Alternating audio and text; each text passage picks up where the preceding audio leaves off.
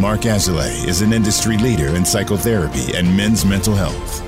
He's helped countless guys get back on their feet, deepen their relationships, and excel in their lives. Now he's taken all that he has learned and is sharing it with you. In each episode, Mark will interview an expert in the field of masculinity and men's work.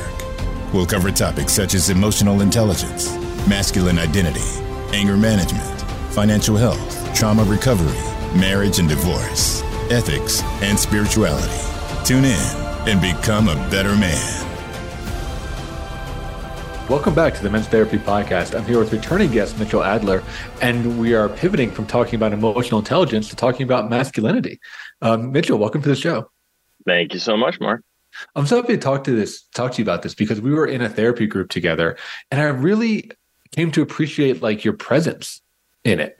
You know, and I think really being a masculine therapist is something that is uh, rare in a way you know mm. and i like that you brought your masculinity and your your just like solidity to the group that we were in together so i'm excited to just kind of riff on that and talk about you know your journey with that talk about fatherhood and that's a big, a big important piece for you um, yeah. and just get to learn more about you underneath the hood sounds great yeah so let's just kind of start from the beginning right like what does masculinity mean to you what messages did you get growing up what's your journey been around that huh yeah well it's interesting. I was raised uh, by my father. Well, my parents were married. My father was a hairdresser.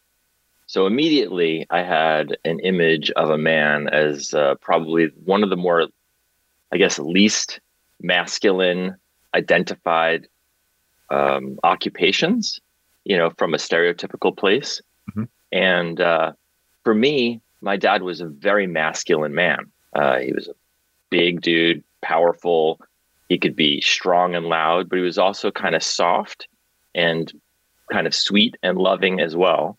Loved nature, loved, um, you know, being affectionate. He was, you know, was a hugger and would say, I love you. And so, in a lot of ways, he, I think, modeled some decent masculinity, with the exception of when he would, you know, be in more rageful um, modes, which was like a sort of toxic masculinity that scared the crap out of me. And I think in some ways, part of my development in my own masculinity was sort of uh, to work against the energy of that like rageful, scary side of masculinity. Yeah, I think that's a story for a lot of guys, right? It's like we experience that from our fathers, or maybe we get bullied, or there's some experience, and it's like I don't want to be that. You know, uh, I think I forget who coined the term, but the idea that young men have like an anti personality, right? It's like we, we don't know mm. what we want to be, but we know we don't want to be. Right? Yes. Yeah. Either we don't want to be angry or maybe we don't want to be a coward or we don't want to be weak or whatever, right? It's all don't, don't, don't, don't, don't. But there's not a lot of what we do want to be. Yes. Well, and when I was younger, I was lucky in some way because I was pretty athletic. Uh, so as a young kid, I played a lot of sports. I was played baseball. I played hockey, um, and I was pretty good and for some reason, I think that gave me a certain cachet that allowed me to not have to worry about being like enough of a boy. Like I felt very much like a boy. And um, it buoyed me for a while until I hit puberty, or at least I didn't hit puberty. Everyone else hit puberty, and I didn't.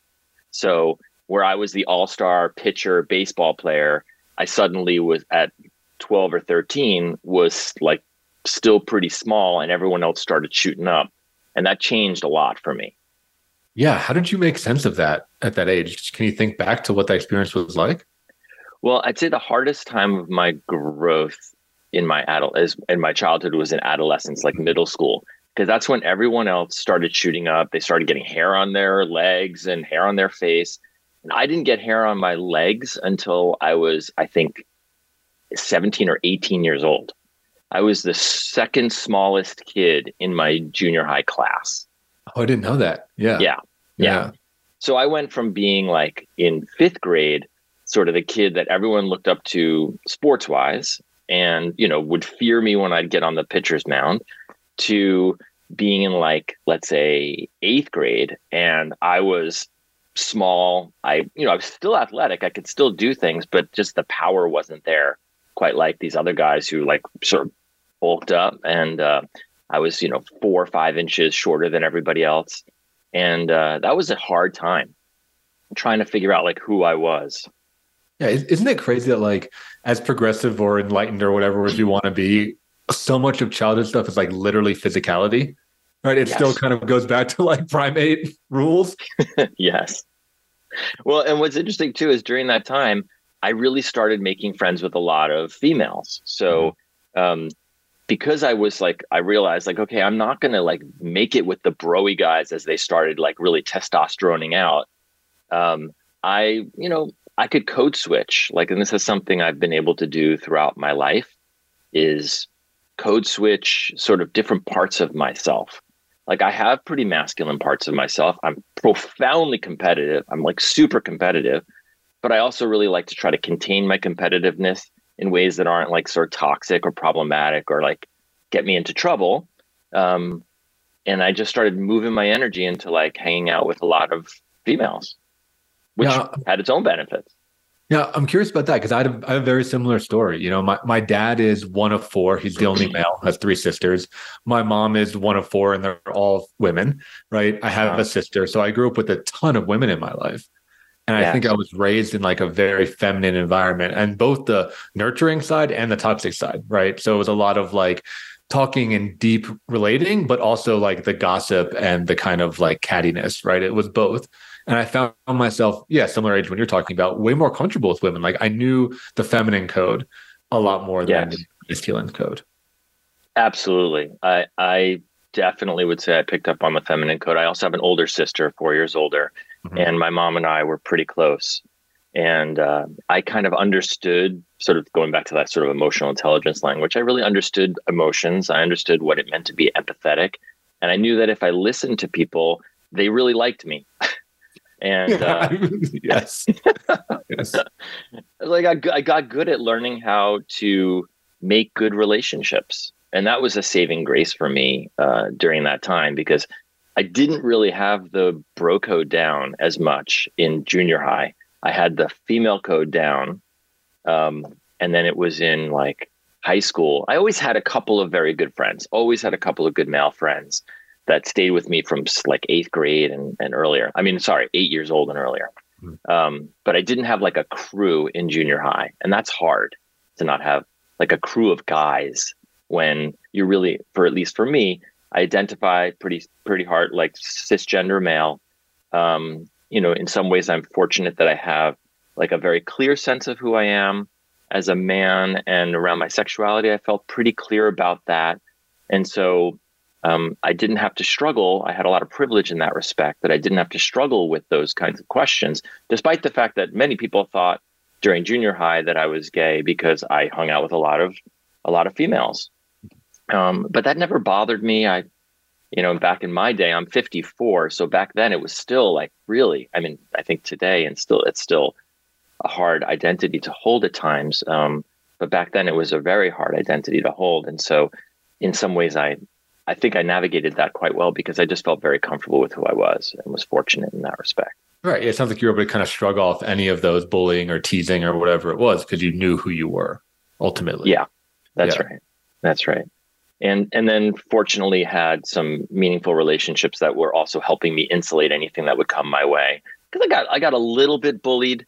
Um, there was this one little guy. He was like five foot he was the smallest guy in the junior high, and I was second. second and, and, and he would bully me, yeah. um, uh, which was just ridiculous because I, I felt like I, I was in a dilemma. I couldn't I couldn't fight him because if I beat him up, then I'm the jerk who beat up the little guy. And if he beat me up, then I'm the loser who got beat up by the little guy. So I had to kind of like navigate this like torment from this, this like Pips Creek bully it, was, it was infuriating. it's like battling for last place, right? You have to kind of right. You're you're you're in a bind there. Yeah, you know, I, the name of this um title I want with kind of what you wrote of like how to be masculine without being a bro. Um, yeah. and, and I'm curious during this time you talk about that bro culture and that crew. You know, and there's a great um, masculinity writer, this guy Jack Donovan, who says that the um, smallest unit of masculinity is the gang right? That we are yeah. kind of like evolved to be a, a, group or a you know a squad or a fire team or whatever, right? Like a sports team. Um, so I wonder when you were looking at that into that bro world, were you did you feel like you didn't belong or did you feel like you didn't want to play the game or do you feel like you couldn't win the game like i wonder what the barriers were for you yeah uh, i was i was clear i didn't fit the game yeah I, I didn't really like the hurting of people in general i really just wasn't into that and the crews that i saw like the, the groups i could have joined as a like a you know gang I didn't like the energy of those of those gangs, so to speak. Uh, and I found that there were more individual people that I could really relate to, both male and female. And I was much more drawn to individuals than I was to a crew. And you're right. I think having a crew really insulates you, it protects you, it gives you a certain amount of confidence. And in junior high, I was more like that individual who could really hang out with lots of different people, but I didn't have that crew. And I think it was like it just didn't fit my soul. I think I, you know, there were a couple of times I would hang out with a group of guys and I just felt like I could do it, I could fake it, but it didn't feel good. So I found myself more avoiding being a part of that one group. And in high school I found like I found my crew and that was the best. Yeah, so, so what was that like? How did you build the crew in high school? Well, it was interesting because it was really a lot of us came back together that we were friends in elementary school. We went to some different junior highs, and then we all came back to the same high school and very quickly found each other and we were like, wait a second, you're like a good guy. Hmm. and a bunch of us found each other. And then we found like some of these, you know, females that we also became friends with. And we became this larger group that felt great. And then we had a little riff with with the females to the extent that there was drama and and we and the guys just really sort of bonded and we had a very good experience and i'm still very close to these guys to this day which yeah, has been very fortunate do you have a sense i know you do a lot of like um organizational development leadership work so i want to ask yeah. you like do you have like what the culture of that crew was like that you were building or that you were part of in high school? Like what were some of the ethic that was there? Well what's interesting is so um so yeah, this, the longer story is that when I was growing up, so my my both my parents, neither of my parents went to college, um, and I was the first. Per, like my sister went to FIT, Fashion Institute of Technology, but I was the first person to graduate from like you know four year university, and um, I had a chip on my shoulder about not being like smart enough, and and the guys that I went to elementary school who I became friends with again in high school were really smart guys. Um, you know they went to ivy league schools you know and and, and were just really bright and i was connecting with them and realizing like oh they're smart. They weren't like the most athletic crew but they were all fine enough. We could play ultimate frisbee together. We could do pickup stuff. But the energy of that group was like we want to like talk about inter- interesting conversations. We would talk about socio-political issues. And these were things I, I just never thought about in junior high. They were thinking about it and talking about it, but I wasn't part of that crew. And so to me, like it it really opened me up to like intellectual pursuit, social justice kind of thinking, just socio-political thinking. And it was exciting to me actually. Yeah, just being like you're all of a sudden open to like a larger world, you know? Yeah. Literally, like right? well, the crew, the people I sort of were like peripherally hanging out with in junior high, a lot of those guys were not interested in anything academic and yeah. um, they were more interested in kind of breaking rules and doing like stuff which is fine i mean I, I did a little part of that in my life but I, I got really excited about a group of people who were um, sort of intellectually curious engaged they were like they wanted to do something good in the world and i got really into that yeah i, I, love that right because we're kind of working our way around and defining modern masculinity, I see that as like a key part, right? Like this idea of being a provider, being a protector for the world, right? Giving back, being interested, showing up, um, kind of having a identity beyond the self. Would, would you agree with yeah, that? I would. I would. Um, what? I, so yeah, we. Um, so I'm Jewish, and um, a bunch of these guys got involved in this Jewish youth group, which mm-hmm. I then got involved in as well and um, they put on like a theater production and so i got involved in in theater through that and then i started finding theater as this thing i got into and so i started doing theater in high school too and that really opened up a whole other world to me because i found a way to express myself be around other men and women male female um, who were expressive and interested and engaged, and it wasn't at all hyper masculine.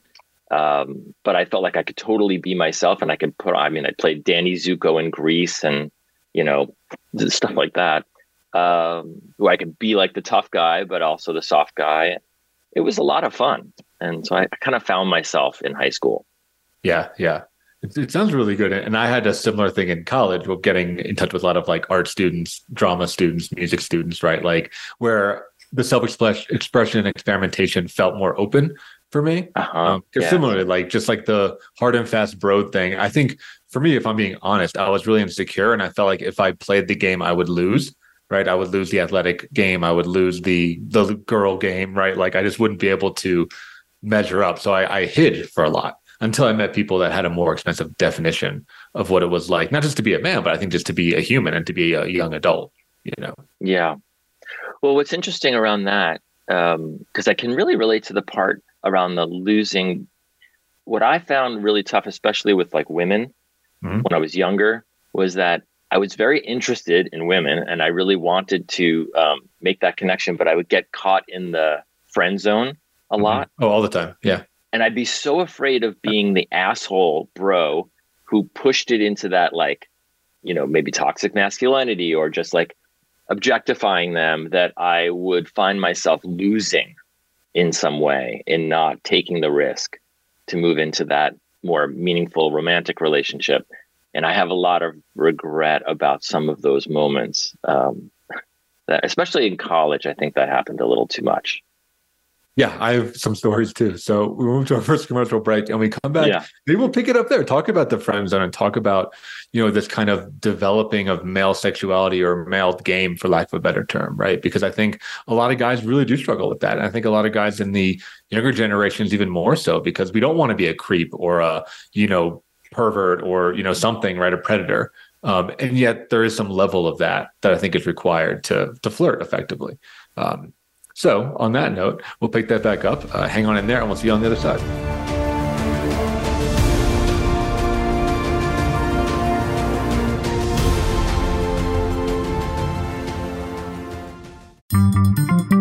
Voice America is on LinkedIn. Connect with us today. Men's Therapy Online is now accepting new members. Men's Therapy Online offers a solution to the lack of outlets for emotional expression positive role models, and access to meaningful milestone experiences. In our post COVID world, loneliness is at an all time high. Men need consistent community. Our society is rapidly changing. Old models of masculinity are falling at the task of promoting emotional intelligence and meaningful connection. Men's Therapy Online offers tools and experiences designed to help the man who is struggling to balance traditional male roles and emotional fluidity. Whether you need to get back on your feet or take your life to the next level, Men's Therapy Online has your back. We help our members become a true 21st century man, a man who is not burdened by the rapid change of society, but who contributes to it honorably. If you're interested in signing up and finding your band of brothers, go to menstherapy.online to learn more. That's menstherapy.online. Start your journey today. It's your world. Motivate, change, succeed. VoiceAmericaEmpowerment.com.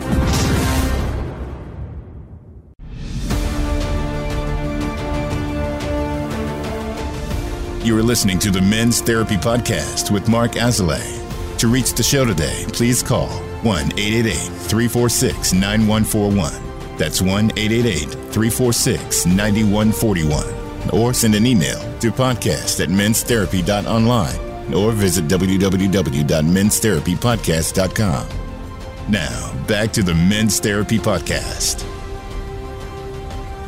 Welcome back to the show. I'm your host, Mark Azoulay, and I'm here with Mitchel Adler, and we're talking about game. We're talking about essentially how men interact with women and some of the struggles that can be there, um, and about being friend zoned. So, Mitchel, take it away.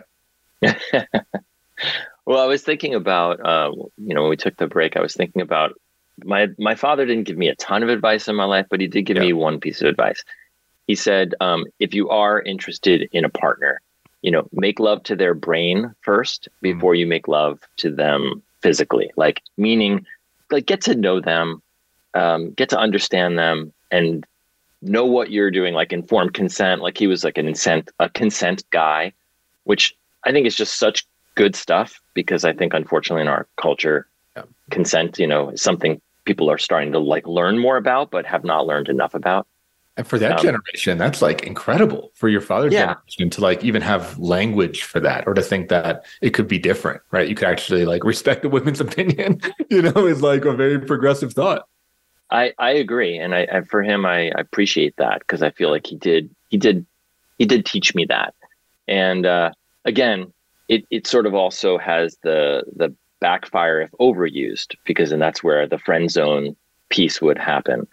So when I was in college, my freshman year, I had a, a friend I made pretty early. This woman that I was totally in love with, just totally in love with her. But within the first three times of us hanging out, she had told me that she had unfortunately been sexually assaulted um, in her life.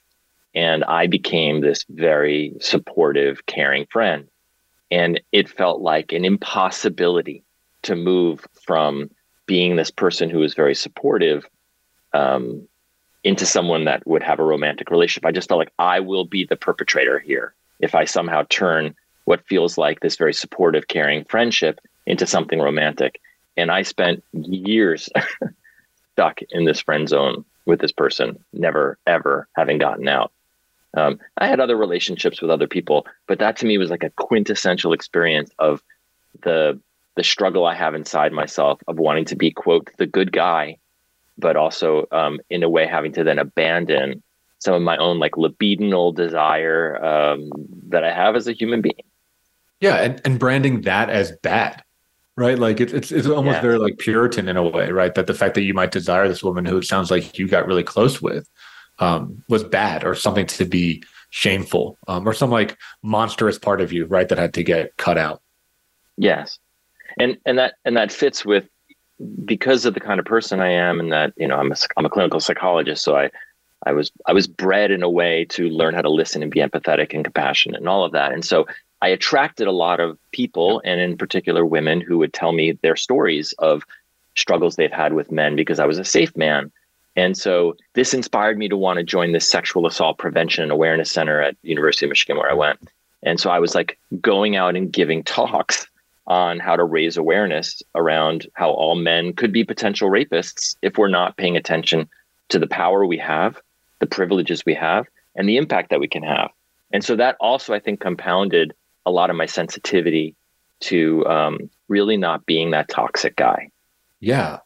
I don't know if that'd be too, you know, exposing a question, like, did you get laid during that? Like, was there any? Oh, oh yeah, I did. yeah. Like, or like, how far did you go? Um, No, I mean, but I think I was like careful. I think I could have. I mean, I what I what I did is so I wasn't so needing to have like sexual intercourse. Like that wasn't my thing.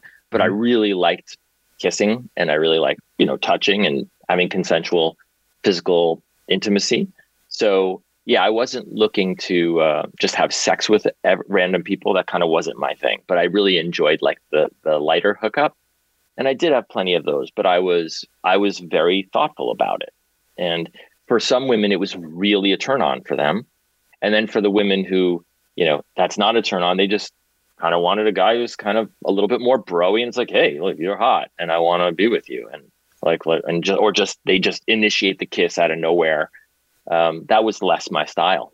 I just didn't, didn't do that. And I would have had a lot more hookups had I been like that probably, but it wasn't my style. And I, I feel pretty good overall about how much I was able to do. But you know, there were a few times I I missed out on some things. Yeah, I, I have the same thing. I think for me, it was a lot more. Yeah, it was it was fear and this idea of like being the bad guy. You know, I think from some of my experiences growing up, right, my mom had her own uh, cachet of trauma, right, and would often tell me, or, or or she would, you know, in the most inappropriate things, like complain about my dad to me a lot, and be like, "Don't be a man like this. Don't do that. Don't do this." Right, just a lot of like messaging about what not to do, but not so much about what to do. And I, Mm. I really struggled with like especially with women of like how to be with them in a way that came across as attractive and not just fully in this supportive role you know Um, Yes. And I, I, felt like I was at a wall. Like I felt like I, I had a lot of that like uh, approach anxiety, right? Initiation anxiety of going in for the first kiss or making the move or or things like that. Because um, I was I was terrified of being that like bad man or that like almost like brutish. Like there was I had this like maybe coping thing, like this coping thing of like I was more evolved or enlightened or or something, right? I was like I wasn't this like savage masculine thing out there. That's right and and that's in a way you know using kind of really crude language here that's a play. A right. play would be like i'm the guy who's the good guy. I'm the sweet guy. I'm not the guy who's gonna you know put the moves on you in ways that feel uncomfortable. I'm gonna make you feel really safe. And for some women that's gonna work really well. And for some women they're gonna be like you know wow i do not find you you know virile and sexy and hot and I have a desire, like uh, you know, I go to Burning Man. I, have been to Burning Man like seven times or so, and uh, in the many years I've been going, you know, I, I, skip years. So I've been going for like maybe 10, 12, 15 years, and uh, I've explored different parts of myself going there. And the first year I went, I would wear I wore skirts because it was just flowy and it felt like really mm-hmm. free and open. But but I realized like it didn't capture the kind of like rugged masculinity that I I wanted to like portray. And it just i come like the next year and every year since i've really shifted like my whole persona there. Because I, there is this part of me that really wants to be a bit of like like a sexy hot guy not just the sweet guy. But i love the combo of the two. I like to feel like i'm sexy and i'm hot and like a woman would want me but i'm also sweet and i'm tender and i'm caring and i'll be there for you but I'm also I could be tough. Like I can be all of it. And I really like having the dimensionality to it. Burning Man really helped me with that. Yeah, I'm so curious. So what's your Burning Man persona? Well, my my playa name is Arrow. Okay. Um, and b- because like uh, I'm a straight shooter, mm-hmm. but I'm like I can pierce and I'm like solid and I'm dangerous, but I'm also like something that takes finesse mm-hmm. um, and is agile. So like that's sort of it. And cool. yeah, um, yeah, like I have a crew. We give out. We're we're the wild stallions of decadence. Okay. Roam the playa, offering decadent experiences to people. that sounds glorious. That's awesome. Oh, it's awesome. It's awesome. That's awesome. That's that, that's really cool. Yeah. Um, and I, while you're talking, I wanted to throw out this theory, and you can let me know what you think about it, or maybe how you embody it. You know, with, with the guys that I work with, I used kind of the um, the metaphor of like the tool belt, right? Is like, you know, guys love tools, love having the right tool for the job. And that can extend into our lives, right? This idea of having that full spectrum of masculinity, just like you said, right? There's times where we do have to be tough and lay down the law, but there's times we have to also be really tender and be supportive and really comfort our partner or our child, our child or something, right? Mm-hmm. And there's mm-hmm. times we have to really invoke discipline and do shit we don't want to do. And there's times we have to really invoke leisure and, and try to figure out how to really rest. And I think like it's about which I think is a very masculine thing of like seeing the problem and deploying the proper tool um, in a way that like is appropriate for the situation and for the energy of the room.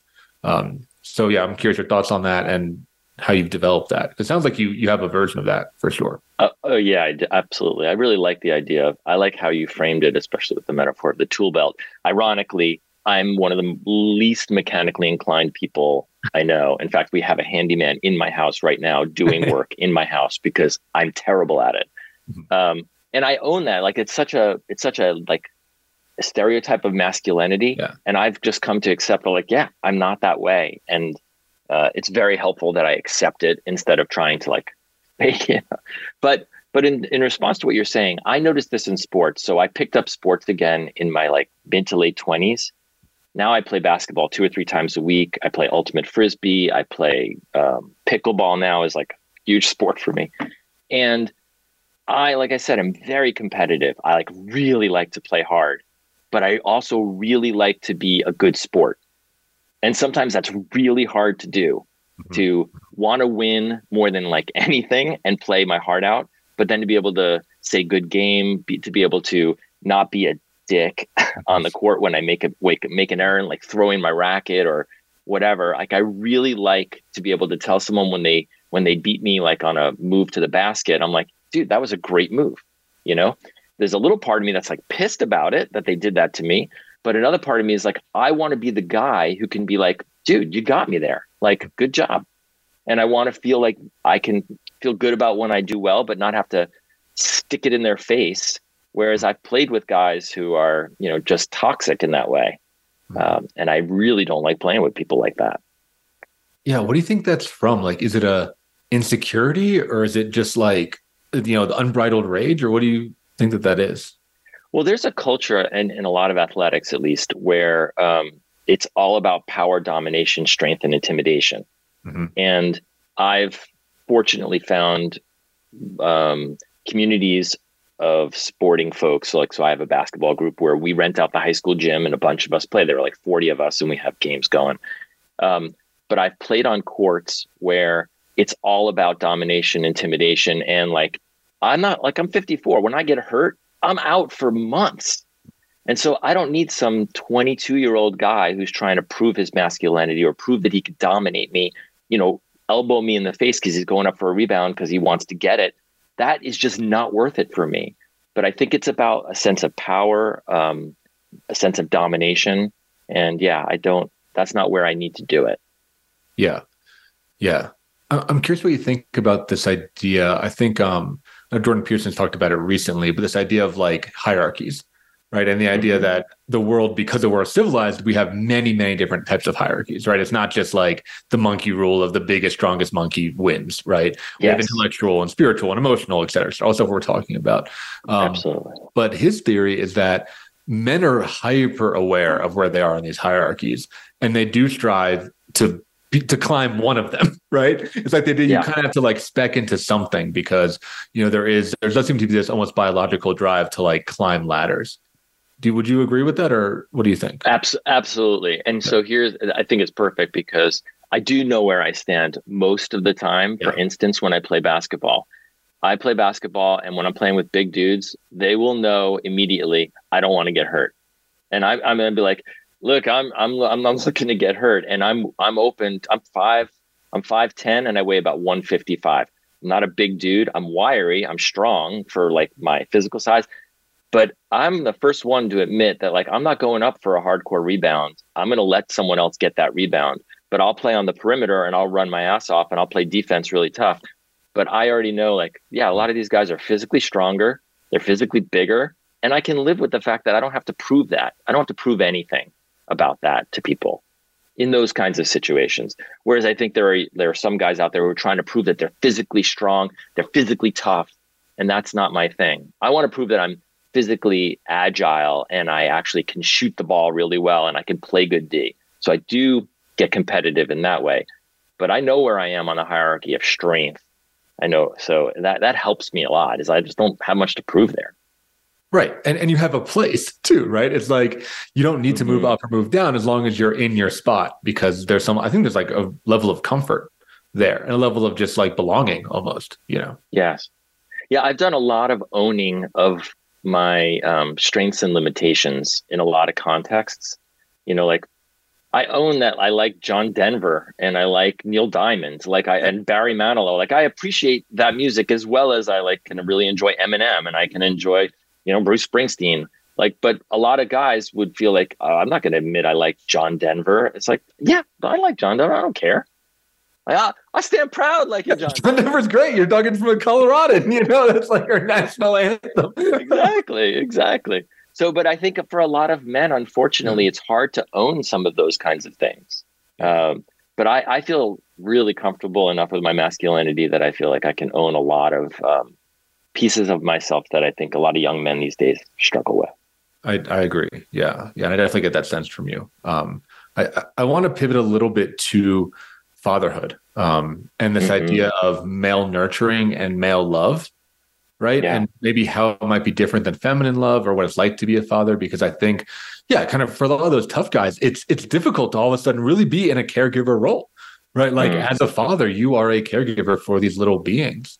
Um, I know yeah. that fatherhood is something that's a very important part of your identity. It is. Yeah. Um, well, I can't start with fatherhood without starting with my wife, mm-hmm. who I met um, over 29 years ago. On on December 2nd, we um, celebrated our 29th Schmaniversary, which is the anniversary of when we first started dating. Um, so I've been with this woman for 29 years, and she has been just a, a super human in my life. someone who has really, um, I think, appreciated me for all of the masculine and, um, you know, I don't know what to call the non-masculine, but just like the full range of my masculinity. Um, I've always felt very good about who I am as a man in, in with her, and that's been great. And uh, yeah, I have two daughters, um, and they're now in like 20 and 17. Uh, but raising my daughters has been one of the most profound experiences around being a man. I mean, I, I knew I wanted to be a dad when I was five years old. Uh, I actually remember the moment when I thought, like, I want to be a dad and I want to be able to do it in a way that was a little bit different, I think, than the way I was fathered. As much as I love my dad and I have a nice relationship with him, there were ways he fathered that I really think could have been done differently. And I've like was committing my life at five years old to doing that differently.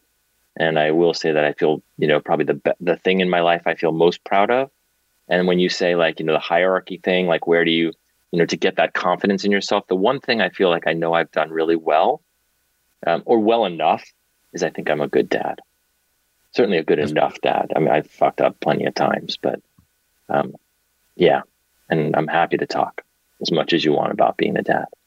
Yeah, that, that's that's beautiful. And talk about like a full completion, right, from five years old to now, of like really realizing a dream. Um, we're going to move to our final commercial break. When we come back, I want to dig into this topic a lot, and especially the idea of you know what you think masculine love is, um, and how you can apply that to to a child. You know, um, so when we come back, we'll dig into that topic. Hang on in there, and we'll see you on the other side.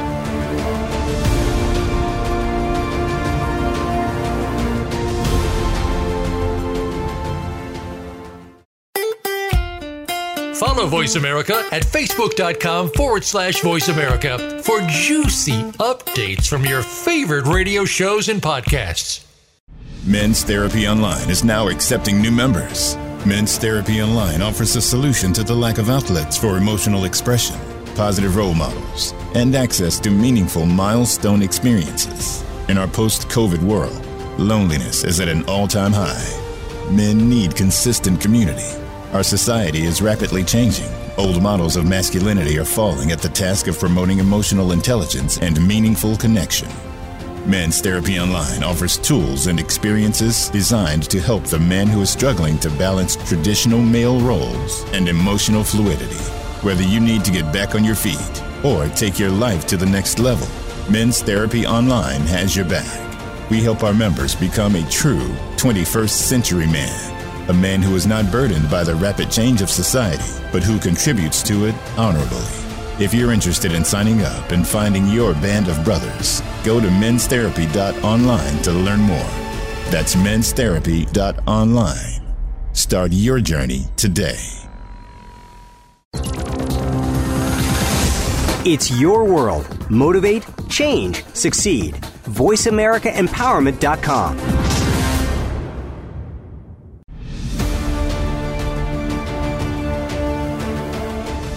You are listening to the Men's Therapy Podcast with Mark Azoulay.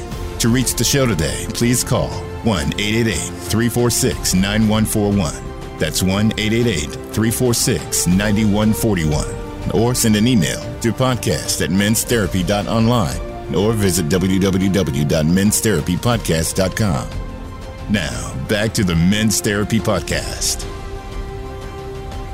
Welcome back to the show. Uh, we are talking with Mitchel Adler, and we're talking about fatherhood and masculine love. Um, so I think it's a topic that I wish there was more talk about, right? Like what it means to be a male care- caregiver and still and do it like a man, I guess, for lack of a better mm. term. You know, because I do think the polarity between the feminine and masculine energies is what creates a full upbringing for a human. Um, mm. So I think there is something very unique about a masculine love. Um, so I'm going to kick it over to you, Mitchel. What are your thoughts on that, on masculine love? Yeah, it's hard. It's hard to know exactly what what we mean when we say masculine love, other than the fact that I'm a man and I do a lot of loving. Right. Um, so you know, I do believe I believe a lot in love. In that I've used before the idea that like love is like a candle where you can you can give it away and it doesn't diminish. You can light like a million candles with one candle and it doesn't diminish your flame. So I just think if you have love inside you, like give it away. Like just give it because it doesn't diminish. It only like increases the light around you. So um, you know, as a as a we can talk about it as a dad or as um well how about this so when my first daughter was born uh, i had a baby naming ceremony in my backyard and we had some friends over. And this one guy came over to me and he said you seem like and i just moved to davis california where i live. And he said you seem like the kind of guy that would want to be in a men's group. And i was like yeah i am the kind of guy that would want to be in a men's group. And i'd never been in one before. And so he and i um, decided to start a peer-led men's group. Uh, and so we picked some guys, and for the past 20 years, we've been meeting twice a month for two hours uh, as a men's group, where we are there to support each other, bear witness to our uh, lives, to challenge each other around our blind spots about who we are, to explore who we are as men, uh, as parents. All of us are parents. Um, all of us were married. Some are divorced now, um, but most are married still. Uh, but we have really, it has been, first of all, I absolutely love these men. These men have helped me to really um, understand a lot more about the breadth of what masculinity is. Um, they're not like crazy masculine, manly men, but they're also like, you know, solidly men. Uh, and so it's just been really helpful for me in watching them raise their kids as I raise my kids and exploring all that goes into stuff stuff like that. Yeah, I I love that. Obviously, I mean, I'm in my own men's group. I run men's groups, and I always use like the metaphor of like the lodge, you know, which most cultures had a version of like a men's lodge or a men's hall or something like that. A mm-hmm. space where you know after men were doing their missions of the day, whether it be hunting or farming or you know craftsmanship or whatever, right? They would all gather and they would just chat. They would just talk, right? Um, and they would have mm-hmm. conversations about life or about the town or about society or whatever was going on. And I feel like you know, it's a little proselytizing, I guess, but like as men, we don't really have that, or our version is like Twitter or something, right? Mm. Like it feels like more complainy and less connective. Um, and a lot of men, I think, are really alone because we go, we still do our missions. We go out in the day and do our jobs and go through trials and tribulations, but we don't have like a, a lodge to come back to um, in a way that we can debrief with other guys. Yeah, it's really unfortunate that there aren't more institutionalized ways that this exists. Yeah. I've certainly spent a lot of time developing this in my life, both in the men's group I just described. And I also have like small crews of men. I have like a golfing crew guys that I go out with. I have my basketball buddies that will go and have a beer like twice a month on a Friday after work or, you know, whatever it is. I have like, I've really developed these groups of men in my life that I feel very close with. I still have female friends as well, but as I've gotten older, it's a little bit different. I don't. Have, I, am in a consultation group, and it's three women, four women, and me. Um, uh, but uh, generally, I'm I surround myself with these pockets of men to uh, do you know to help the different parts of my masculinity and identity emerge. You know, mm-hmm. I, I do a lot of different stuff with the basketball buddies I have a beer with than the guys that I are in my men's group. Uh, and I really love the kind of flexibility of all of that. Yeah, it's kind of go back to that tool belt thing, right? You get to like hone and sharpen your tools with these different guys. Um, yeah, it's similar. Like I have like my outdoor buddies where we do these, you know, backpacking adventures. I got my gym buddies, um, and then I have a men's group, right? Something that's a lot more like emotional and deep. Um, and I think, I think as men, like you know, for good or for for bad, like we compartmentalize. I think our brain works in like compartments. So it, it's helped me to have a compartment of emotional intimacy, right? It's like, okay, mm-hmm. I go mm-hmm. here and I do emotions for two hours, right? It has a start time and an end time, and then it's good. Um, but it keeps me, you know, continuing to dip my toes into those waters. Uh, do you think you wouldn't um, you wouldn't go there as much if you didn't have those places? I think that there would be. I, I think both. I would not go there or I would go there at inappropriate times. I think would be the thing, right? Like I, I think my tendency would be to bottle things up or to push things away, kind of like an avoidant attachment. And then it would come out um, in more of like either an explosion or like an incident or some, you know, half cocked conversation. You know, I so see. so with my guys, you know, a lot of it, especially in a relationship, a lot of it now is like thinking about ways to speak to my partner and like figuring out how I feel about certain issues in a place that feels safer. So then I can then bring it back into my real world, right? Bring it back into my, you know, growing family um, in a way that is productive instead of it just like coming out all weird. you know? Yeah. Well, that makes a lot of sense to me Yeah. because that I did a lot around parenting. You know, Yeah. um, I was I'm the youngest person in my men's group, not by a lot for some, but um, but I'm the youngest, and all of them have kids. So I would talk to them about all the dilemmas that come up around raising kids, and you know, I'm sure there's something about raising da- uh, about sons. I, I have two daughters, so I don't know what it's like to raise a son, but with daughters, you know, uh, having having places to talk about what it means to have a daughter and to be there for them and to support them. And, you know, there's a classic thing where men, when adolescent girls become adolescents, a lot of fathers can pull away from their daughters because they can get afraid of that sexual energy and what that means. And, you know, I learned through them and through reading and through just my own instincts that like I'm staying connected to my kids and I can support them in their development in many ways. And um, it's just been so essential. So I really relate to what you're saying about going to an environment that can be supportive and help us make sense of things that are confusing to us and then bring it back to the environments that we can, you know, really use it effectively. Yeah, just kind of like threading in and out, you know. Um, Yeah. So, so I'm curious, like with your daughters, right? What are some of the ways that you do support and love them? What are some of the ways that you've honed and practiced over these years? Well, for me, it's all about the relationship. So my wife and I have, um, we met actually directing, I directed a countywide youth program in Marin County like many, many years ago. And we met through that program. Like she was also working in that world. And so we, we worked together with kids and the whole, my whole philosophy with, um, with kids was always like, it's about the relationship. And so my wife and I really have never, we don't really punish. it's weird. Like we didn't ever, have timeouts. We didn't really punish our kids. What we would do is we would talk to them and, and be in relationship with them and talk about the impact of behaviors on, on them, on us. And we've just kept such an incredibly open space for us to talk about everything that um, we're just in relationship. And sometimes that's hard. You know, sometimes my kids have hard things they want to talk about. Sometimes they're angry with us. And we are always wanting them to tell us when they are angry with us, just like a good therapist, you know, like we want there to be dialogue. So we just work our asses off, and I work my ass off to just be available. And when they don't want to talk, I, they get to not talk. You know, I, I let them have their space, but I don't let it go without my checking in. Yeah. So I'm always, you know, paying attention. And just from like when they were little, I was like getting on the floor with them, playing pretty, pretty princess, dress up. They would, you know, do whatever they wanted to me. And I just like, I do dishes in front of them because I, that's what I do. I do the dishes because I'm not the best cook. And I'm, you know, cleaning the house and I model being like, I think a progressive, conscious man. Uh, and I think they respect me for being like someone who respects my wife. She respects me. It's all mixed in together. I respect them as human beings, and I've always tried to do that the whole way through. Yeah, I really like that. And and to pick up on a piece of what you said, I love the like accountability part and the truth telling part. You know, because I see those as, as extremely masculine qualities. The idea of like naming the thing that no one wants to name, right? I mean, think of courage, right? I mean, that's like it's like charging into battle with your eyes open, right? Being like, yeah, we need to talk about this thing. I need to like create space to talk about it.